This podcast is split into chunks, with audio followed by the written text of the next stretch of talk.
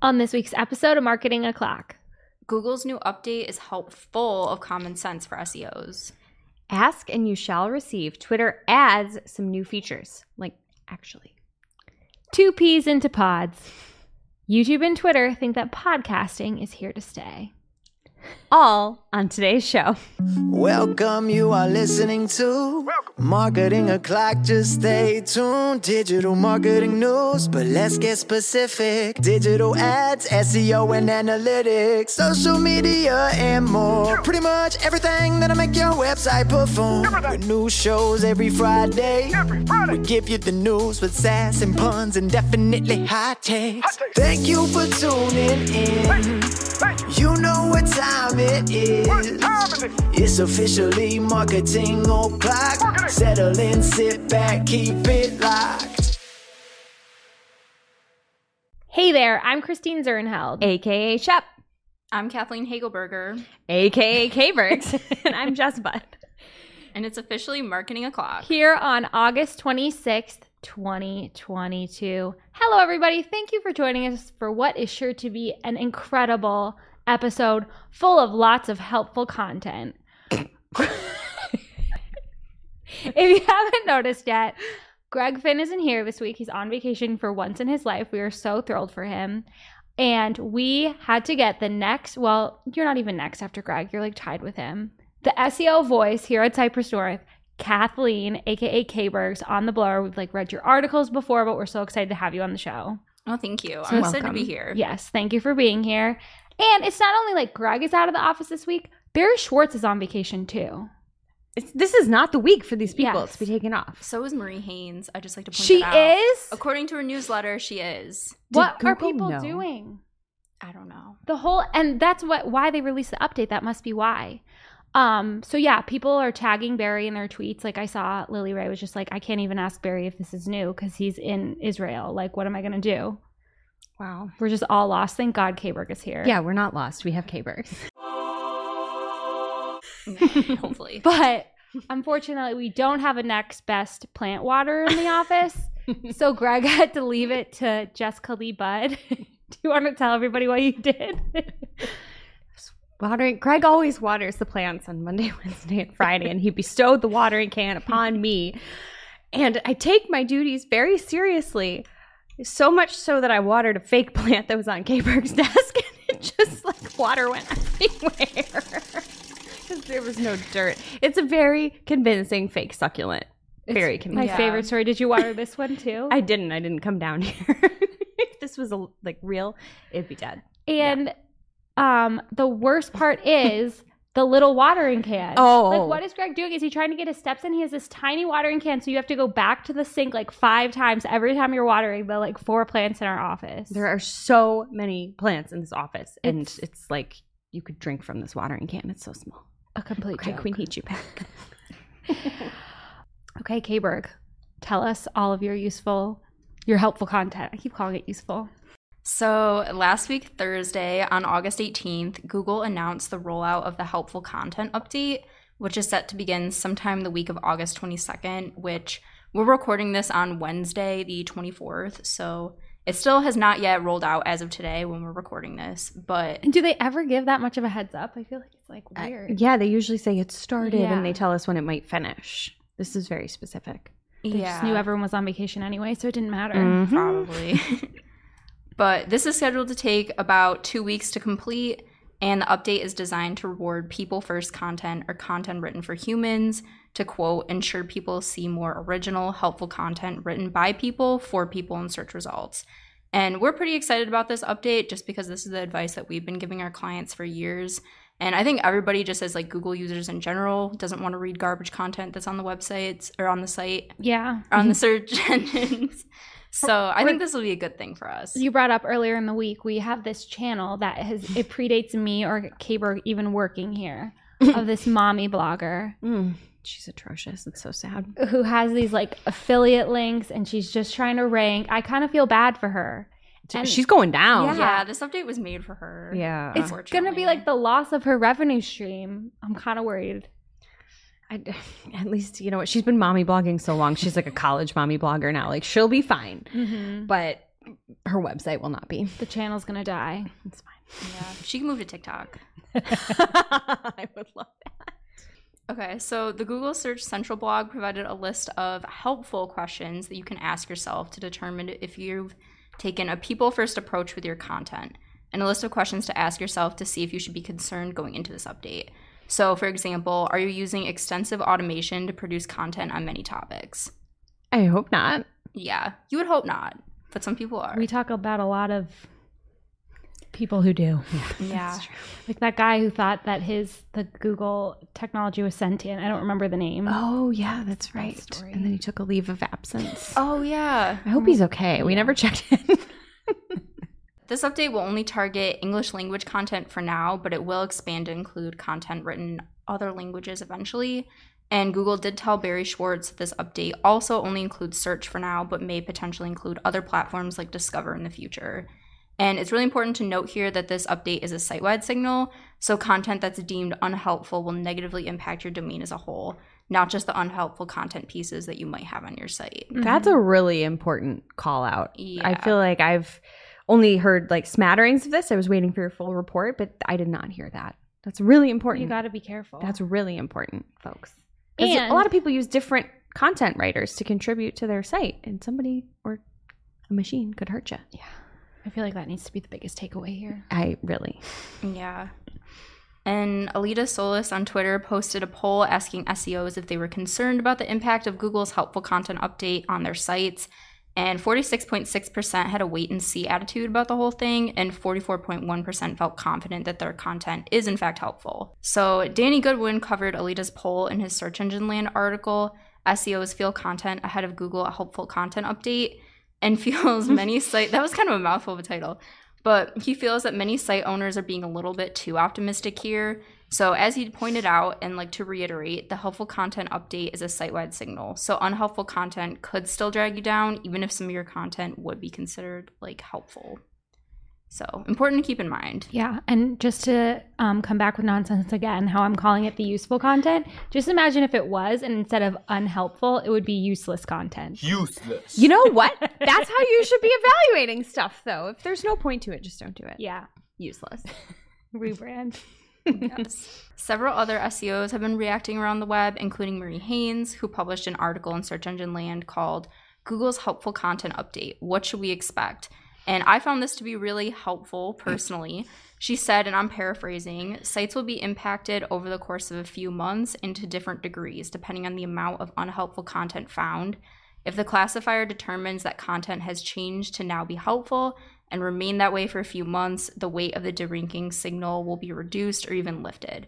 Hmm. So, if your site is negatively impacted by this signal, but you consistently work at improving the content on your site, you won't necessarily need to wait for another, co- or well, this isn't a core update, but you won't have to wait for a core update or another update to see ranking improvements if Google believes that your site's content has genuinely improved over that time. So I also really liked in her article that she said that when you're thinking about helpful content, think about would this content still exist if it wasn't for search engines? And I thought that was like a really good way to think about it. It shouldn't be. Why are we here? You know what I mean? Like that's such a good point, though. Such a good point. but like K-Berg says, we've been telling people that for years, and many people have listened. Mm-hmm. Yes. Others have not. And that was Marie. Yes. Yeah, she needed a vacation after that, Jen. Yeah. and Barry Schwartz at SEO Roundtable said that this update will likely be felt more by sites with online educational materials, entertainment content, shopping, and tech related content. So, in his article, New Google Helpful Content Update to Change SEO, much like Panda did, Barry feels that the impact of this update may feel the same as when Panda or Penguin first rolled out, and it will force some SEOs to rethink their content strategies, which I think is definitely true. And Dr. Pete Meyers at Dr. underscore P on Twitter disagrees. He says, for what it's worth, my gut feeling is that, like most pre announced Google updates, version one of the helpful content update will be more bark than bite, and it will evolve over the next year or so. And he says he certainly could be wrong. I'm not so sure I agree with his take, but we'll see. I think nobody really knows at this point like how this is going to go, but it's interesting to see like different SEOs weigh in on the web. And from Lily Ray's perspective, this update has been a long time coming.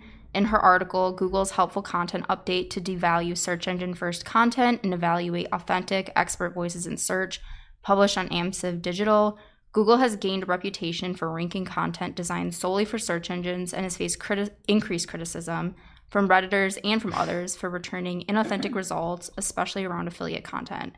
So I read through the Atlantic article that she referenced in her post, and I thought that was like a really interesting perspective on the quality of search from someone who is outside the SEO community and doesn't think about this all day. so that's definitely worth checking out. And Proxima Web Design at Proxima Web Design on Twitter tweeted in response. Hillary response. Quinn. Hillary Quinn. Um, she tweeted in response to Danny Sullivan's helpful content update tweet, and they said that this update was basically Google's effort to stop people from putting Reddit in searches to get authentic information for their query, which Harsh. Take- Yeah. That was Take of the Week nominee. You know, I got to pick it this week. That was up there. yeah, That's pretty good. And I guess my take that nobody asked for. But I Yes, we did. Yeah, I think like this update is as much about Google attempting to right some of their wrongs that it is about getting content creators to right some of theirs. So I really think it'll be interesting to see like where this update takes us, especially in the long term. If it is like on par with Panda or Penguin, or maybe if like Dr. Pete said, it's not going to be as bad. Um, but overall, I think creating content for humans first is just common sense. Like this is what everybody should have been doing all along. So it's good that now everybody's thinking about it. What does everyone's mom always say? Common sense is usually not common. Yes. like we needed this to kick some people's butts. So Okay, and our next piece of news this week, you know, we just love to be a podcast about podcasting. So, podcasts were in the news this week via Abner Li from 9 to 5 Google. YouTube launched a new explore page for podcasts this week. So, quote, YouTube said while not globally available, the podcast destination page, youtube.com slash podcast, is now live and is linked to the existing Explore page alongside trending, music, movies, and shows, live gaming, and all those other categories like beauty and all those fun YouTube categories. So it's up there with all of those. I think it makes a lot of sense. It's really a long time coming. A lot of podcasts like us see YouTube as another search engine and way for people to find us. So we've kind of pivoted to like, not pivoted, but adapted ourselves to like a web show format too, so people can watch us here if they want. Hi, everybody on YouTube. Um, so I think I can't believe it kind of took this long for this to happen. It makes a lot of sense. And the list of podcasts on the page, if you guys want to click on youtube.podcast.com, was just very strange to me. Like, I listen to a very popular podcast every day, The Morning Toast. That wasn't on here. I guess Joe Rogan's only on Spotify, so he wouldn't be on here. But there's literally not one show I've ever heard of except for the CNN one. And no ladies in the mix, okay? Ugh. We are a ladies only show this week besides Tables. Thank you for being here, Tables. So, how about featuring us in there? The only ladies on this page are Secret to Abundance Revealed is a nice lady, How to Break Your Negative Patterns to Achieve Inner Peace, and of course, the true crime podcast Murder, Mystery, and Makeup, which sounds like a fabulous time. But that's it. comments withheld. Yeah. Yeah. And there are a lot of girls who like to talk, and I'm sure there's a lot of female led podcasts out there. Then there's this one that I think I might be like a listener to now. Um, it's called Arrested for a Meme, Harry Miller. I don't know the whole story, but this British guy was apparently arrested for a meme, and it's upcoming still, but I want to tune in when it premieres live. What do I- you think the meme was? I have no idea. Yeah. Probably one of those ones that Greg talks about that none of us know, yeah. but it's super popular apparently. Is this like a conspiracy theory thing? It looks like it. Uh, the hodgepodge of podcasts on this page, like I honestly, I did not know any of them. I guess it will be a great place to explore them. There was no business category either, or business trying to be funny. So we're kind of left out here. Which one of those are we in? Okay, more podcast news. Um, this article. Oh, I'm still talking about Google. Never mind. This article from TechCrunch um, about the new page also says that YouTube hired a podcast executive to lead its efforts in this space and has been offering cash to popular podcasters to film their shows. Hey, call us. But they should be doing that. I mean, Joe Rogan, I think his deal is like he's only on Spotify now and it's off of YouTube. They need to get those people back. So I think it took them long enough. Like, pay attention to the podcast, YouTube. There was also news this week from social media today that Twitter will incorporate podcast access into its audio tab, incorporating popular podcasts alongside spaces. So it's worth noting that all these platforms are looking to get into podcasts. Um, Facebook, you can play your podcasts on now with an integration, and now Twitter and YouTube are entering the ring too. So don't sleep on podcasts. Everyone's pushing it really hard, especially us. Now it's time for this week's Take of the Week. This is a hashtag fire digital marketing take with extra spice served up for you. We simply deliver the take for your consumption. We give no opinions, we don't influence, you make the call. All right, and this week's take of the week, you already heard the runner up back in the main news. So the winner is Patrick Stox from Ahrefs. Patrick tweeted, I am looking forward to Google's helpful content update. A lot of the AI generated and SEO content makes it feel like you're reading the same content on multiple sites. Show your expertise, show your experience and insights, have an opinion, and differentiate yourself. Like, yes on the internet and yes in life. Thank you, Patrick. Need I say more? Common sense. Now it's time for this week's ICYMI. ICYMI people. This is something you just might not have seen. Maybe something that you overlooked, but you shouldn't have. ICYMI people from Colin Slattery at CJ Slattery on Twitter. He says, anyone else notice that if you're using a TCPA bid strategy, he shortened it to strat. You guys didn't need to know that. That ends up underspending the daily budget to keep that TCPA, that Google will at some point that month jam trash traffic at a much higher CPC at you to hit the 30.5. I think it's 30.4, Colin, for the month and tank performance. Part two. This started happening in the last couple of months where performance will be consistently strong, and then all of a sudden, in the second half of the month, CPCs will go up 50% and traffic will increase, but conversion rate absolutely tanks. I haven't seen this specifically, but I use TCPA a lot because I am in B2B SaaS and it just tends to work really well. Um, and I had like a crazy week two weeks ago. Like you just get used to it working so well. Like smart bidding has gotten really good and you like can't take for granted and like not be checking in on your accounts because I had this weird week where everything just tanked. And maybe it was because of this, but I don't Hashtag like criminal. that. Shady. You Yeah. bringing that back? Now it's time for this week's Pew Pew Lightning Round. At this point in the show, we split up our content into three parts paid, organic, and social. First up in the paid universe this week, Barry Schwartz is out on vacation. I hope he did this before. He has this article telling you everything that changed in Google Ads API version 11.1. If that applies to you, this is a great source to see everything that changed. I'm not one of those people, so I didn't read it. I'm so sorry, Barry. Check it out on seroundtable.com. All of Barry's insights are there. He's still working hard even while on vacation. From Peter Sapiga at Peter Sapiga on Twitter. I had a long conversation with a very senior Google product manager this weekend. Very senior. Very is in all caps. This made me think of like blind items. Do you guys ever read those? Crazy Days and Nights. What? No. no. It's when people submit like celebrity gossip, but they can't submit the celebrity's name for legal reasons or whatever. So they're like, this A plus list actor and this B minus list musician were caught out together at Craig's. And I was trying to find a good one that was like relevant, like Winona Ryder or something, but there really wasn't anything good. She's relevant. I know who she is. Well, relevant to you. Thank you. She's on Stranger Things. I Yeah. feel like that makes her relevant. There was one about, well, there just wasn't anything good out there. Oh. Um, so Peter has four insights that that very senior person gave him into the behind the scenes of Google Ads team. So, as we head into a cookieless future, they believe the future of ecom will see your brand's website disintermediated out of the funnel. I think I used that word correctly. Product discovery and checkout will all happen on the platform you are viewing the content on. More on that later. Yeah. Two, even they don't understand what their new ad products, how their new ad products work. Very encouraging. The success of tools like Performance Max is entirely up to the AI. They train the model to get they train the model and get out of the way. Its underlining mechanics are a black box to Google internally as well. Peter, I just wish you hadn't talked to this person. I know.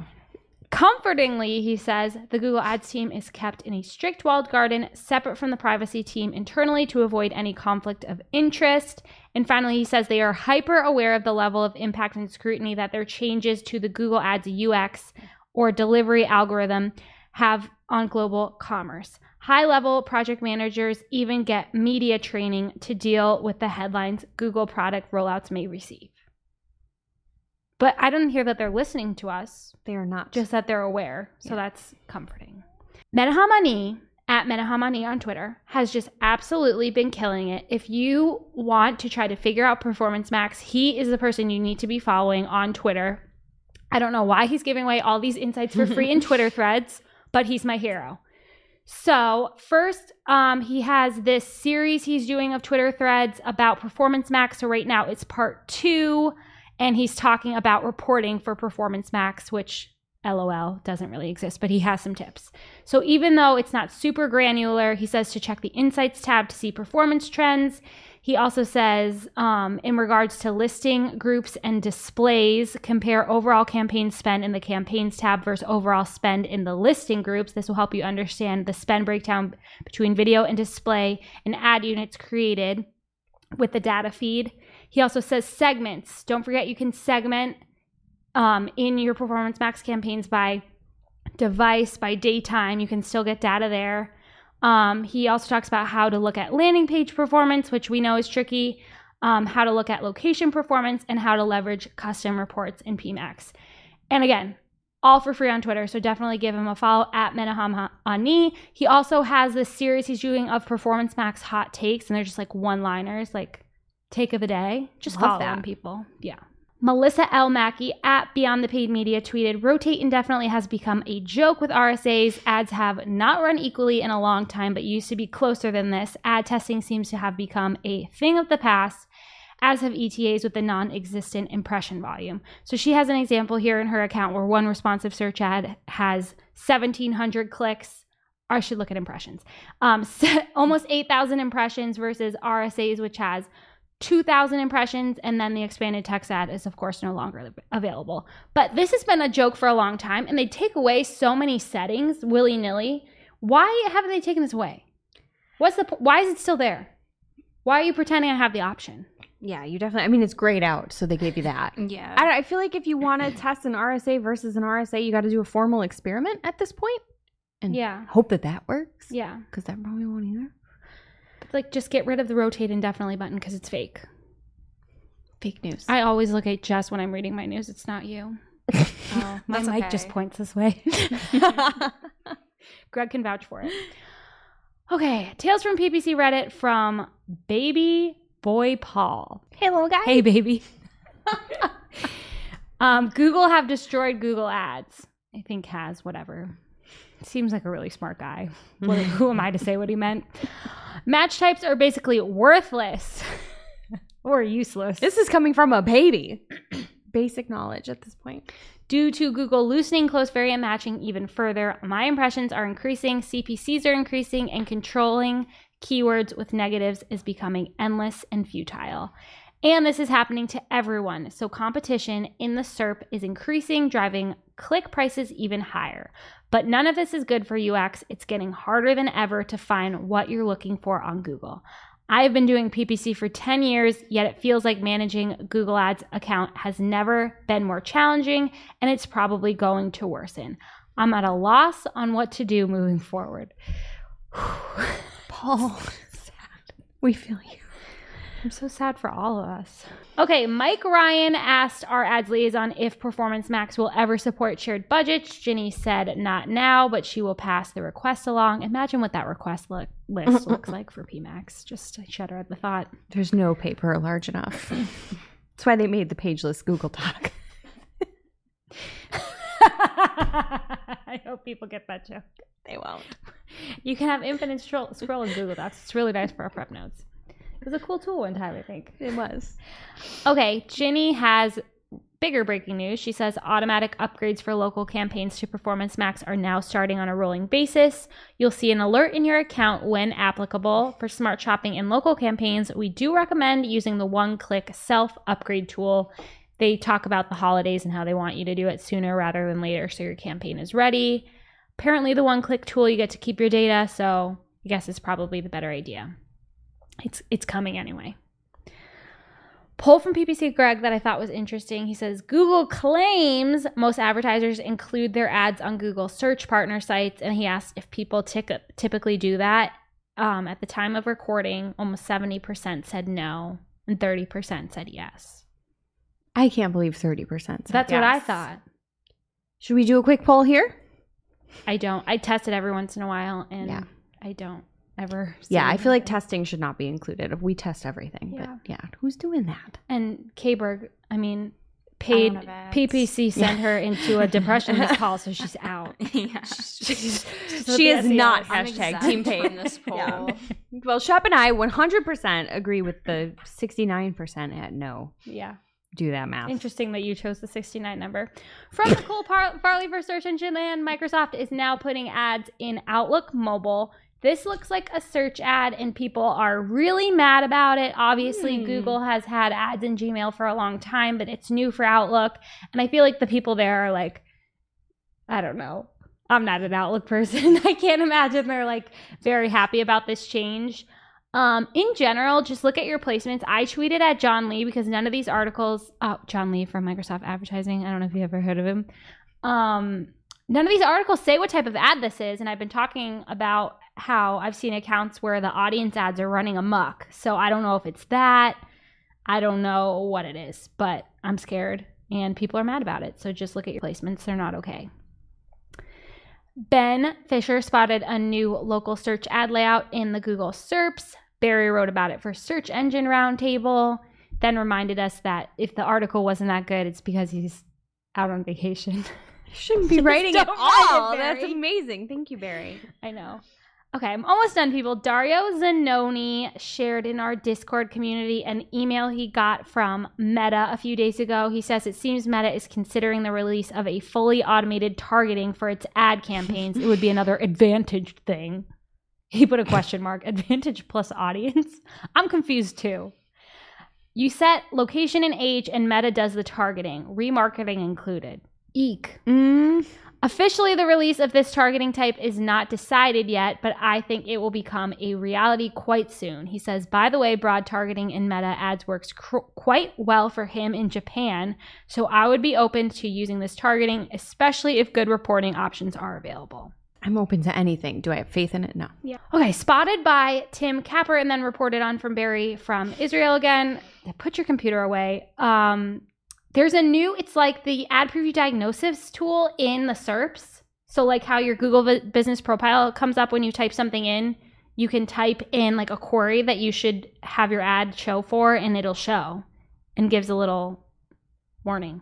I don't Google hasn't said anything, but it looks like something they're testing. I think that's kind of cool. And Lawrence Chassis at L Chassis is giving us a friendly reminder that ETAs are going away in Microsoft ads on June 29th, and that is the end. I'm, June. not- I'm sorry. Oh my God. I wish it was June 29th. I don't. On you want to do all that August again? That's it for paid. I had a lot of news. K-Work, we're ready for you. Okay, I also have a lot of news, but in other organic news that is not the helpful content update.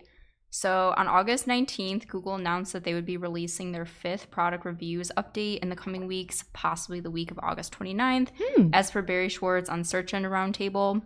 And Google says this update will continue to make it even easier for users to find high quality, original reviews when researching a purchase decision on the web.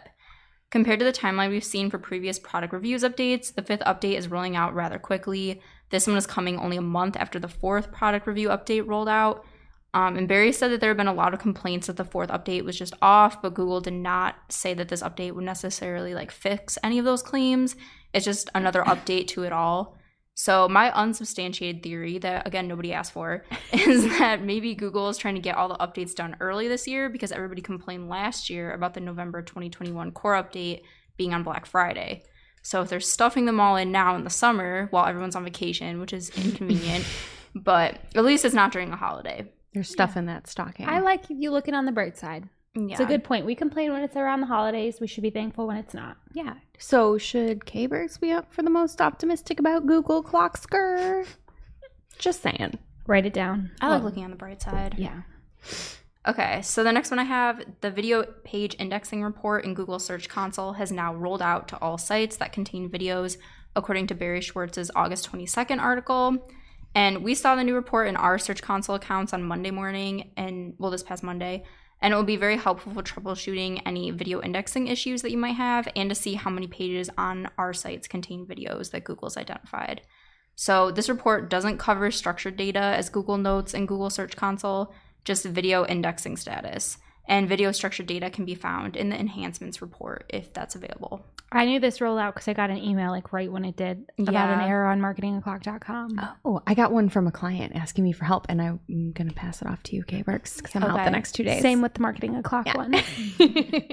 Thanks. Yeah, I also saw this from the email, so it's okay. And it was also announced August 22nd that Google Search Console is improving the Core Web Vitals report. They said via their Google Search Central Twitter account, we're improving the Core Web Vitals report, party emoji. From today, we'll start surfacing URL level data in the example URLs, and we've made some textual changes to the report to make it clearer. Read more about the Core Web Vitals report at support.google.com slash webmasters slash there's more to that, but you have to look at the tweet. So, and they also announced August 24th, they're just on fire this week, that the International Targeting Report has been deprecated from Google Search Console and will soon be removed. So they said, we continue to support hreflang and our recommendations for managing multilingual and multi-regional sites still stand. But the report is going away. How are we going to check for errors, K Works? I always ask you anyway. We could use that Merkle tool that I showed you. It is a pretty cool tool. It's pretty tool. nice. Yeah. I love anytime they include the spider. What, what's his name again? Oh, The little crawly guy. I see him. Also, Yeah. the robot kind of has Greg Finn energy. Totally Yeah. does. He's having a serious yog over there. I don't. do you have thoughts on this? They're not replacing it with any insights for us. Like we're just supposed to do what they say and not have a Google tool to check. It doesn't seem like it. It would be nice if there was another tool. I know the current one they have is kind of janky, but It's. Yeah, it's not great. I appreciate. I know when they tell removed the parameter errors. report too, that was like the day that I needed it for like once in my life. I was like, no. I retract that optimistic clock skirt nomination. Yeah. Girls having real She's feels over there.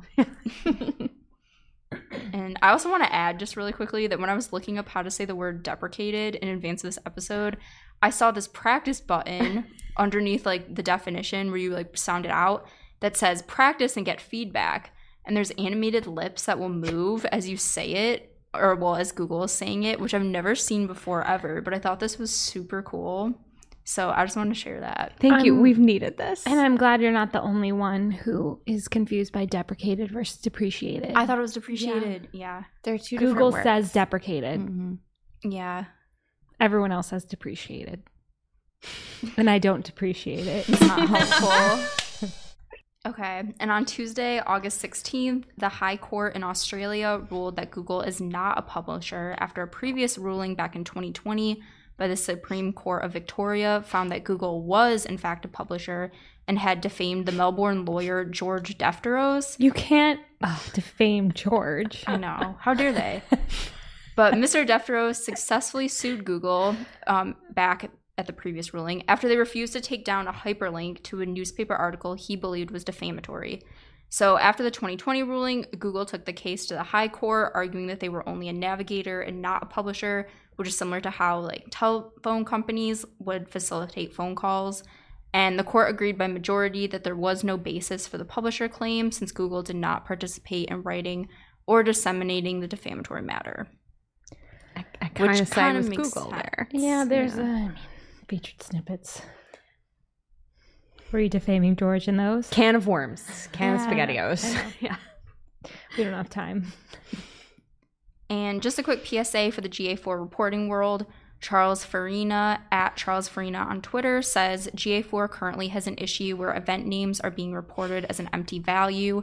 If you see it, be careful when using totals as this inflates the total event count and user metrics. And he said that this has been reported as a bug to Google and he's awaiting a fix at the time of this tweet. And finally, I saw this from Glenn Gabe at Glenn Gabe on Twitter. He tweeted, Okay, I've been seeing more and more stories in Discover from Google itself recently, so I dug in a bit. They're from channel.google.com and there are 20,000 plus URLs indexed there. Some look like influencers from other social networks like Instagram and TikTok. Here are some screenshots. And then the screenshots that he shared one is like some pictures of wine glasses hanging upside down, and that one's about how to pick the proper wine glass. And there's one about like luxury picnics and some other ones in different languages.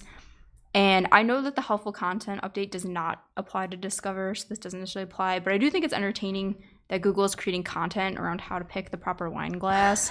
That Just seems like one. when you're asking yourself the questions, did you decide to enter some niche topic area without any real expertise, but instead mainly because you thought you get search traffic? Or are you producing lots of content on different topics in hopes that some of it might perform well in search results? I mean, I don't know. We Or don't know what Google's Google's been trying to do here, but I find this entertaining. Yeah. Bring in the sass, Caper. And Yes. On a lighter note, there are no wrong choices when you're picking a wine glass. Just drink the wine. yeah, drink it out of the bottle if you have to. It's Yeah, of you don't even need a glass. Yeah. or plastic cup. Speaking of true things, first up in social this week, exciting news for our Spanish and French friends. Here's a tweet from at Ordinary Things. Mark Zuckerberg launches Horizon Worlds in France and Spain with an eye gougingly ugly VR selfie. Meta's metaverse play is surely dying in the dark. There is nothing dark about this. It is very bright, and I wouldn't necessarily call this an ugly selfie. It's just not very human like. Yeah. Mm, Very strange. I think the background is ugly. I think that's the problem. The, eyes are beautiful. The background is. like, what is that? It's like not even correct in like the map or anything. It's mm. just there. No, they're just like find a landmark from each country, stick it in front of me with some mascara on. Me, I'm Mark Zuckerberg. but I appreciate that he's got like what do you call that shirt? A Henley. He's got three mm-hmm, buttons. Mm-hmm. Two of them are buttoned, and the top one isn't buttoned, but it's still together. So things are quirky. He's oh, quirky. yeah, it's very nice detail. Ugly's not a nice word, but like this picture is just stupid. Stupid's a fine word to use. On a more serious note from Meta IRL, is it Meta? Am I saying it right? Meta. I really don't know. Ask Mark Zuckerberg's avatar. I never Meta avatar. I don't. Or ask Didn't K-Berg's pronunciation. oh, oh yeah. How do your practice lips tell me to say this? I don't know. We'll also look it up later. Whatever. From, from Meta. Well, actually, from social media today. Meta estimates it will lose $10 billion in ad spend this year alone as a result of the iOS update. Cough, cough, you're not exactly improving yourselves either there, Facebook. As explained by Meta, over the last year, we recognize it has become harder for businesses to personalize campaigns and to understand and improve campaign performance. But we are committed to helping you boost performance while also respecting customer privacy choices. It's a whole lot of gobbledygook. Part of that commitment essentially means publishing a 21 page guide to help advertisers adapt and adjust. It is called Foundations of Performance, and this thing outlines actions to take to improve your performance. It comes complete with plenty of feel good stock photos and vague performance stats along the way. So, all the things that we absolutely love. All kidding aside, it's 21 pages. There's like 21 words per page. So, just read it. You're doing yourself a disservice if you don't. Maybe you could take away a nugget. If you're spending money on the platform, just read it. It'll take you less than 21 minutes, I promise. And last week, we talked about Adam Mosseri's tweet with a bunch of Reels updates for Instagram and Facebook and Creator Studio. There's great news, everyone, because there is more that the tweet did not cover. Um, Auto created Facebook Reels which will enable users to automatically convert archive stories into Reels clips. This sounds really stupid, but it, honestly, if you're going to, the platforms are pushing Reels. So if you already invested a lot of time into making cool stories and you can just turn it into a more evergreen format, I say go for it. Um, Meta Meta is also expanding access to the Stars creator donations to Facebook Reels, so that's being opened up to all eligible, eligible creators. Congratulations to you if you've maintained at least a thousand followers over the last 60 days and you're eligible for that. Have you? No, absolutely not. Okay, I think everyone is pretty sick of the Twitter drama, eh, but we have to talk about it. So, a quick update here. Elon Musk's legal team has subpoenaed former CEO Jack Dorsey for the upcoming hearing. This news comes after a judge ruled last week that Twitter would be required to provide documents from the former product chief, Kayvon Beykpour, as part of Team Musk's evidence gathering process. That happened last week after we recorded.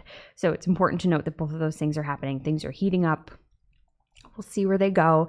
But the plot thickens as an ex Twitter exec is alleging reckless and negligent cybersecurity policies, according to a disclosure that has been obtained by CNN and the Washington Post. This whistleblower has decided to identify themselves. It's Peiter Mudge, in quotes, Zatko. I don't know where that nickname comes from, but it's in the document. Um, he was previously the company's head of security and reported directly to the CEO, again, of Twitter. So guy knows what he's talking about, seemingly. So, from the article, this is a quote. The disclosure sent last month to Congress and federal agencies paints a picture of a chaotic and reckless environment at a mismanaged company that allows too many of its staff access to the platform's central controls and most sensitive information without adequate oversight. It also alleges some of the company's senior most executives have been trying to cover up Twitter's serious vulnerabilities and that one or more current employees may be working for a foreign intelligence service. Oh no. End quote. That's really scary, but wait for it. The whistleblower also says that Twitter executives don't have the resources to fully understand the true number of bots on the platform. So it all comes back Yeah. to Elon Musk and that whole thing. There's a whole lot more to it. To be fair, I think too, we should note that the Twitter spokesperson who responded to this to CNN said that Mr. Zatko was fired from his senior executive role at Twitter back in January of this year for ineffective leadership and poor performance, and also that his allegations and opportunistic timing appear designed to capture attention and inflict harm on Twitter. Um, they say security and privacy have long been a company wide priority and will continue to be. So, two sides to every story. Read it if you're into legal drama, but this thing is not over, essentially. Times are tough for the bird, but we're all marketers here and we have reasons to rejoice No way. About the bird? about the bird. From the lovely Nicole Farley at Search Engine Land. Three new updates and improvements enable more privacy, better measurement, and additional web functionality, people. We have asked for years for Twitter to improve their ads platform. I don't know if they've been listening or if they just figured it out themselves, but there are things to be done, and they're doing some of them. Here's what is launched an improved Twitter pixel with additional functionality to allow advertisers to measure more actions, such as adding to cart. Important.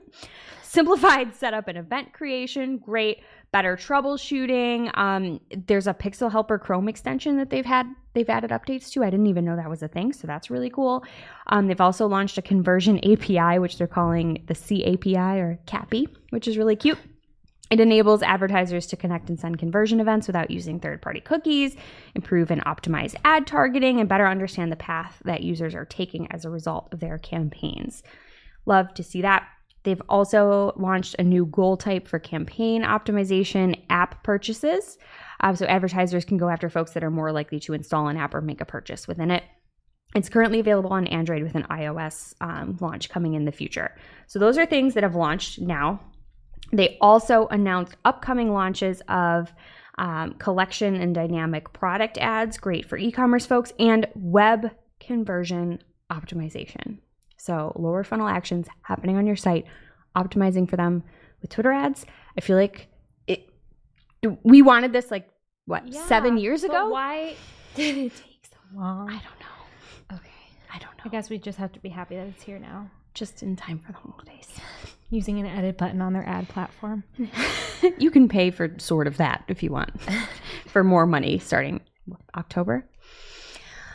Uh, good news just keeps on rolling. This is also from Lady Farley. Pinterest introduces hosted checkout for merchants. The new feature attempts to make the checkout process easier for merchants to convert shoppers by removing several steps. So it used to be that advertisers had to tag their products in pins, and then a user would click on that pin, they'd be taken off of Pinterest to the merchant's website, and then they would have to still add that product to a cart and check out. Now, with this hosted checkout, there's just a lot less friction. When a buyer finds the product, they can buy it basically without leaving the page. They can enter payment, shipping details, the process is done.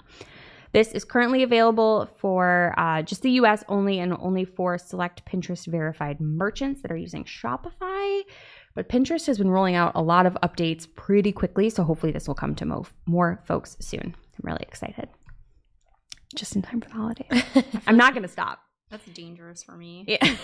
Are you a big Pinterest user? Yeah, I love Shopper? Pinterest. I honestly a lot of things like clogs, I found them on Pinterest. So It's bad for On me. your phone or computer? um on my phone. Wow. I don't think I can log into my. Computer. I have not used Pinterest since like decorating my baby nursery. Yeah, I feel like it's very situational for me. But I'm glad that the young kids like K-Bergs are using I'm using it. happy for you. Yeah, thank you. And I'm happy for Alessandro Paluzzi because he's just always finding things. He said hashtag Instagram is working on the ability to invite someone to your add to prompt or add yours, whatever. So add yours, please. Uh, another nugget from him Instagram is working on IG Candid Challenges, a feature inspired by. I love that he tagged the Be Real app and put the little eyes emoji because apparently Instagram is coming for Be Real. Um, Engadget got the skinny from an Instagram spokesperson who said the feature is just an internal prototype and it's not something that they're testing externally. But let's be real. They're trying to copy everyone. Stupidest thing I've ever heard. So stupid. I'm into Be Real. I'm not Mhm. actually, but I feel like it could be really cool. Instagram doesn't need to be it. Be real. Be real is cool. Could be real cool. Are Do you, use on it? Yeah. No I way. love Oh my god. Thank God you're here. I, Yeah. yeah. Tell us more. Well, I like it because it's like you don't have to like Instagram is like very curated. There's a lot of like influencers. There's a lot of like shopping. Like there's ulterior motives. There's no ulterior motives on Be Real. And when you post something, is it like responding to someone else's message, like Snapchat, or it's public? No, it's like private. You can post publicly to like a public feed and then everyone could find it, which is cool because you can see people posting things from like around the world and it's just like very casual. But in your own feed, if you want to see like what anyone else has posted from that day, you have to post something. Okay. And then once you do that, it's kind of like unlocked, I guess. So you can see. But you like- could pick any time to do your post. Yeah, theoretically, once you get the notification, That is 2 a.m. Let's do it. you could. If it comes at that time. I'll be up. Y'all won't. So, should we download this app? I think you should. I think it's Mhm. cool. Do you do funny things? Yeah, like nothing I do is like real. Like I'll take a picture of the wall sometimes if I just want to see like what everyone else has posted. Just being real. yeah. Have you ever posted me? No, Hurtful. sorry. I don't post at work. I usually wait till I get home. Oh, how responsible of you. Oh, speaking of everyone copying everyone, here is a nice twist in the story. This is from TechCrunch. Facebook and Instagram may be busy trying to clone TikTok with their own apps. Dot dot dot. I'm paraphrasing. TikTok will see the short form video apps content showing up in more places across Meta's social networking platforms because TikTok has confirmed to TechCrunch it is launching a new sharing feature that will allow users to publish their TikTok stories to rival social networks. So, despite Instagram saying that you should create, you know, unique content and that you don't want watermarks everywhere and whatever, TikTok's just like, sorry, if you're making good stuff on our platform, just push it out everywhere. So, I kind of like that. I like the rebel spirit. It has only just begun to roll out though, so if you don't see it yet, don't panic. You will. Okay, we've got a segment segment for you this week. This is something that I've just been thinking about so much and hopefully somebody cares enough to like DM me and talk about it cuz nobody cares. Jennifer Lopez. I care. Stop right there. Okay, since she got engaged to Ben Affleck like around that time, she just made a conscious effort to channel this entire love story into growing an email subscriber list that you can subscribe to at onthejlo.com. Obviously, I have subscribed. I just want to understand what's happening. Like, first of all, I'm kind of worried for her legally. Like, I just like entered my name, my email address doesn't ask for any other information. I didn't see any kind of disclaimer about like selling the data. Is she just like, does she want to list to email about her concert dates and stuff? She's working so hard on this. Like, what is the gain? So, her the whole wedding was like under lock and key. Like, we didn't see any pictures for a day over the weekend. You know, like under a tarp, walking down the aisle. It wasn't like for her Vogue exclusive, her People exclusive. It was for her newsletter so that she could get more people to subscribe. And then it's not like when you look at these emails, they're anything special. They're just like pictures of Lo, and then at the first wedding, like the elopement, like Ben Affleck's in the bathroom, like some sorry man, like this is where I'm getting ready, and he's like getting ready in the bathroom. It's just so weird. Like I wanna, I need to talk to another marketer about what she could be possibly gearing up towards with this. Can I can I just weigh in? Yeah. aside from the fact that she's done a lot of things with references here. being on the down low, being on the sixth, like all the things. Yeah. I get these references. Yeah. She's literally done anything else anyone could ever do, including marrying Ben Affleck. This is all she has left. There's no motivation. Just building the list. she's just building a not- list because she's like, I've not done that yet. She's not even doing anything like creative with the emails. Like I don't understand. It's literally just photos. She's like 50 something and drinks water and looks amazing. Yeah, she does look amazing. She can just grow a newsletter if she wants, just to show us again how much better she is than the rest of us. okay. Is it like definitely from J Lo? Yes. Oh. oh. It's it's 100% legit. Like if you look at her Instagram, there's a link to it in her bio. Like it's Okay. real. There is a cookie disclaimer. never She's done that. Mm-hmm. It's so much work to like gate your wedding that way and hide it. And usually it's because you have like a deal with a magazine and the magazine's probably paying for it. She's just wanted to save the photos for her subscribers. I don't understand. And I want to talk to another marketer about it, and nobody here cares. Um, also, I did name the segment. I forgot. Sorry, Greg. It's subscribing don't cost a thing. I get that reference too. One of my um, last jazz routines before I quit dance to practice for my bat mitzvah was a J Lo song, "Waiting for Tonight." So much to unpack there. And that brings us to our real life segment, straight out of our accounts and into your ear holes. It's time for Working Hard or Hardly Working, where we talk about what's going on in our IRL work, good, bad, or otherwise. For me, I all of my accounts now are B2B SaaS and I do a lot with HubSpot integrating with Google Ads to try to see um, after someone submits a form, like if they're converting down the funnel, blah, blah, blah, blah, blah. You cannot just rely on HubSpot to look for people that meet your ICP, your ideal customer profile, and not be checking in on it all the time we had all these leads that were coming in, like submitting the form, and sales wasn't following up on them. It said they didn't meet ICP, but they had like a million plus dollars in revenue and they were in the right location. Like it seemed like it should have been the right fit for this client. And they just didn't pass the threshold uh, from the HubSpot side. So they weren't being sent to sales.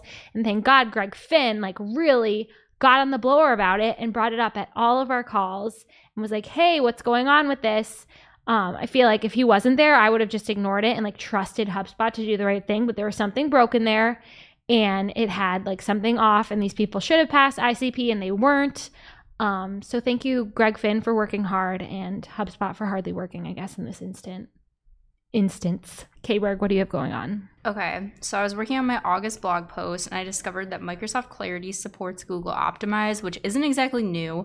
The integration was announced back in June, but it's new to me, so that's cool. And I feel like Clarity is a never ending box of treasures. There's just always so much in there and there's new features all the time. But basically, this would allow you to see real time performance on any A B or multivariate testing experiments that you're running with Optimize and Clarity. And you can use Heatmap Compare to see different variants side by side. And I have a link to the announcement in the show notes, but I guess this could be maybe hardly working because Greg mentioned in last week's episode that Clarity only supports UA currently. So this might be a mute point long term if it doesn't integrate with GA4. But I think it's still cool to explore. Well, I'm hardly working because I just signed up for on the J Lo with my work email. So hit me up, lady. Um, also hardly working. Google Ads. We launched some Discover campaigns this week, and we had limited, like eligible but limited because of a policy violation. Come to find out, the policy we violated was for shocking content, and the specific asset that apparently violated said content was an image. And the only things in this list, image wise, are discriminatory discriminatory terms or imagery, no. Gruesome imagery, no. Graphic images, no. Gratuitous bodily fluids or waste. It's a picture of a couch That's hilarious. with a bookshelf.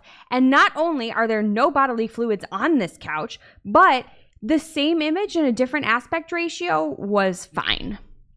And I submitted an appeal. I said, We are not violating this policy. It was rejected or failed or whatever their status is for the thing. I had to remove the image. The dumbest thing ever. I, I love the term gruesome. Gruesome. Like, I'm a fan of gruesome. I know what this is not gruesome. This is the happiest couch with a fake plant and some books I've ever seen. And now for this week's Cool tool. As a reminder, our Cool Tool segment is not an official endorsement or paid mention. We're simply sharing something we found in our travels that may be of use to our listeners. and is really, really cool. This week's cool tool is a send from a friend. It's an AI image generator called Midjourney, and it comes to us by way of Luke in Discord. Luke says you join the Discord server and then type or imagine some keywords to generate the images. For example, the keywords tall black geometric house embedded in a lava cliff, full view, black house, molten metal house, minimal, rippled white landscape, dwarven architecture, light from molten iron, octane render, hyper realistic 8K octane render created this. And you will have to watch us on video because then he's got the image here. And it honestly is super spot on for all of the things that Luke said. And I feel like, yeah, you might say that that's not super marketing y, but it could be. Because if it works that well and you need an image and you don't have one and you don't want to use a stock photo, this might be the tool for you. So, thank you, Luke, for doing my work for me this week, as well as finding my dream house. Again, that is Midjourney, and it, as always, we will have the link in our newsletter as well as on Discord. So, pick your poison and check it out. Now it's time for our must read marketing article of the week. An article so advanced, so in depth, so detailed that we simply cannot cover it in its entirety on today's show. In this week's marketing must read article of the week, Casey Markee wrote an article in Search Engine Land outlining the worst SEO advice he's heard this year. And it's called The Worst SEO Advice I Heard This Year and What You Should Do Instead. And it just really spoke to me, honestly, which is why I picked it. But number one, I should never remove content from my website, I think is timely. So if your site contains very unhelpful content, you can and should consider removing it. And I also like number five. SEMrush says that I have toxic links and I must submit a disavow file just because this is a very relatable discussion that we've had with clients before. And unless you have a manual action against your site, submitting a disavow file is not going to do anything for you.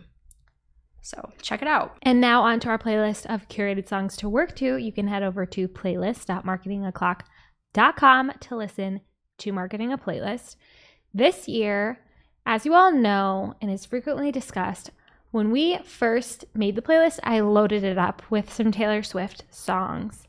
Honestly, not that many, like compared to how often I listen to her at work, which is the point of the playlist. I think there were like 10 on there. But it's about time I added another, and I'm going to be going with Champagne Problems by Miss Taylor Alison Swift, one of her best bridges, and that's saying a lot because she's the queen of bridges. Bridge Queen. Jess, what's your choice? Alice in Chains. Don't follow. Love Allison. um, K-Berg, do you have a song for us? I do. This is courtesy of Nick, our project manager, who recently got me into house music. But I picked Crave You, which is by Flight Facilities. Great. Just really hoping that that spit wasn't on camera. I, by the way, I make that joke every time you pick Allison. I know, but it was really funny this time. All right, that does it for today's show. It is now officially not marketing o'clock. Thanks for listening. And we'll see you next week. Thanks for listening to Marketing O'Clock. If you're looking for more information on today's topics, head over to marketingoclock.com slash newsletter to receive every single article we covered. We share the news as it breaks in our Discord community. Head over to community.marketingoclock.com to join. Welcome to this week's Shooting the Heck. We're after our famous Friday news show. We don't talk about marketing anymore. We just Shoot the heck. we are back at it again with another draft. Jess kind of had this idea for retail chains, We I- workshopped it. yeah. Yeah. but I'm in a negative mood, so I think we should do the worst retail chains. So everyone has a list, and we're gonna draft four, and it is K-Berg's first draft. So you're gonna go first. okay. And I'm starting right now. Yeah. Yes. Okay. So my number one disliked retail chain at the moment is J.C. Penney, and that is because okay. So do you remember those suede clogs that were like super popular around like 2008? 2009. At the Yeah. time, I was in middle school and I was a clogs power user. and they're coming back, and I really want a pair. And JCPenney had a pair that was like in my size. So I tried to buy it, even though they only had 14 left. And then the order went through, and then they're like, actually, we canceled your order. So I was like, okay, fine. So I tried to order in a size smaller because I'm like, it'll probably still fit, it'll be fine, and pick it up at the store. The order went through, and then it got canceled again. So I'm not destined to have clogs from J.C. Penney's, but I'm really upset about it because they were really nice. Okay. So You're just it's a fo- it's a popular item. What are you gonna do? You know? I know, but I don't want to buy the Birkenstock ones because they're $150. Yeah. Oh. And I don't need those. So these would have been perfect, but they're not there. I just want to say I wore clogs to that wedding I went to several weeks ago. Mhm. Nobody told me I was on trend. No one. Oh, you are. Thank yeah, you. they're back. I got them from Target K-Berg, so try Oh, that. really? Yeah. Okay. Coming in hot with Home Depot. Working on a house and I flip it like a flapjack. Everyone, Blasphemy. First of all, they keep cutting back, cutting back, cutting back on staff. It's all automated checkout. There's nobody there to help you. The only people who do work there are trying to sell you a closet makeover or a kitchen makeover.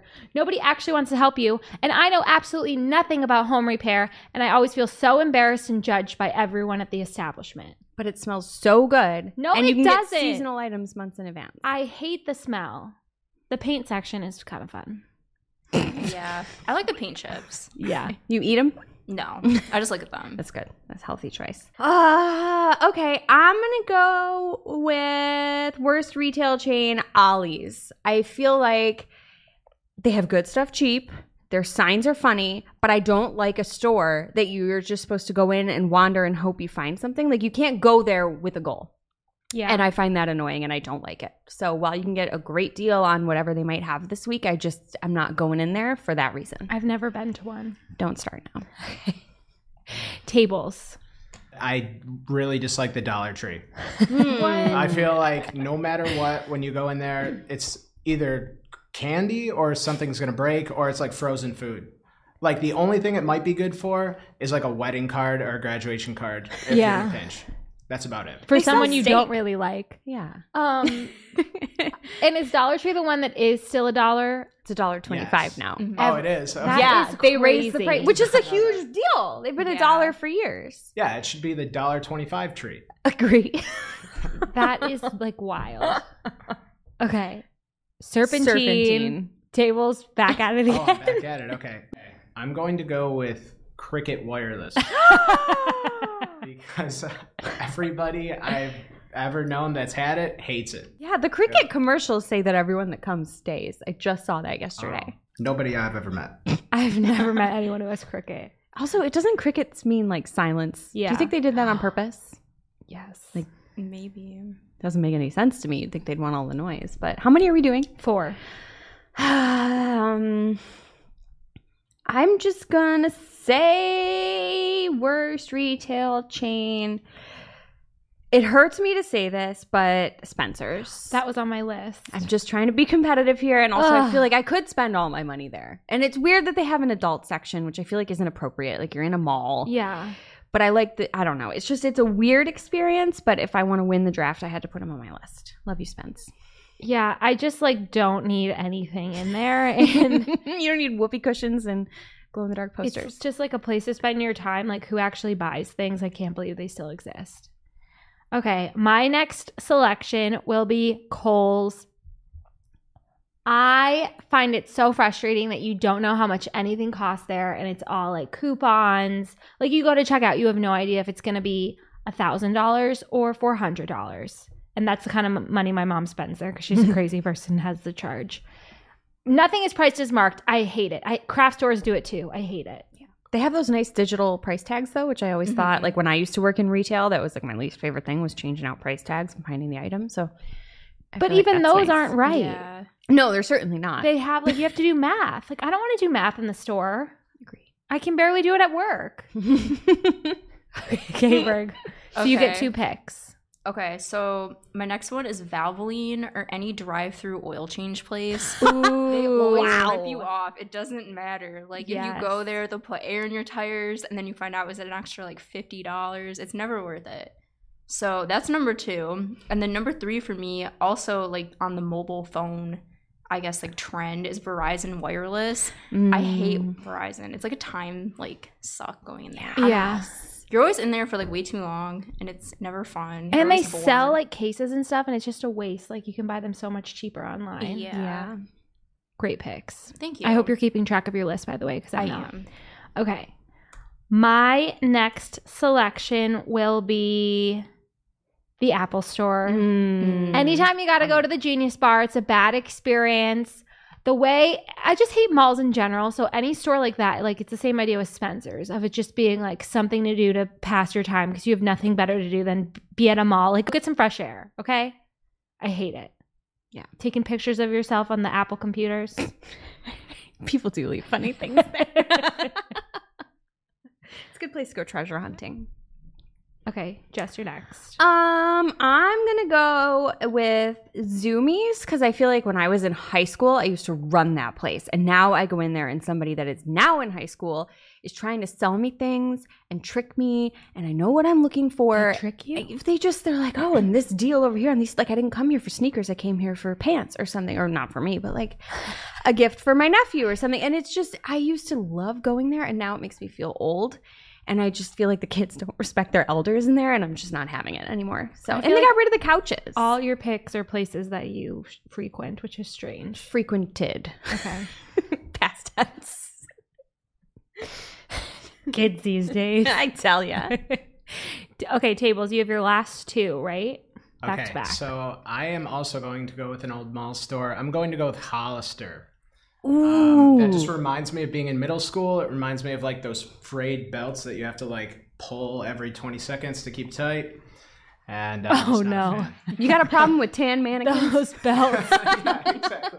And the smell. It's so Yeah, the strong. Smell, it smells like a mixture of like Axe body spray and bad cologne. It's terrible. Sarah, Data by Sarah from our data department, was saying that the Boulevard Mall here, one of our local malls, turned the old Hollister into a bookstore. They did. And it like still smells. Oh, I like- bet.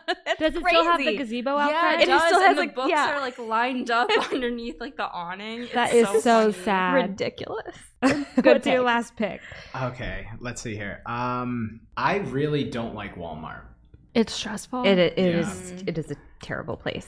Good deals aside, And it's a I, terrible I don't think place. I have to elaborate on that. yeah. Yeah. I do like the one in my hometown had a Walmart. TCBY before frozen yogurt was cool. It was nice. And yeah, the ones with the subway for the win. But it's the same thing that you were saying about Home Depot. Like Yeah. they don't have people that work there anymore, Mhm. and it's impossible. Okay, Jess. This is really hard. I'm just gonna, you know what? I don't need a Yankee Candle store. That's a good one mm-hmm. too. I don't need it. I love a Yankee That is Candle. one. I don't need a store. I forgot about the Yankee Candle people. I'll guess at a scent and I'll have it delivered to my home. I don't need to walk in and smell all the smells at once and then you can't smell a candle. and so overpriced. So overpriced. Yeah. Okay. That was a great pick. Thank you. Another one where you just go in there to waste your time. exactly. My final selection is going to have to be Sears.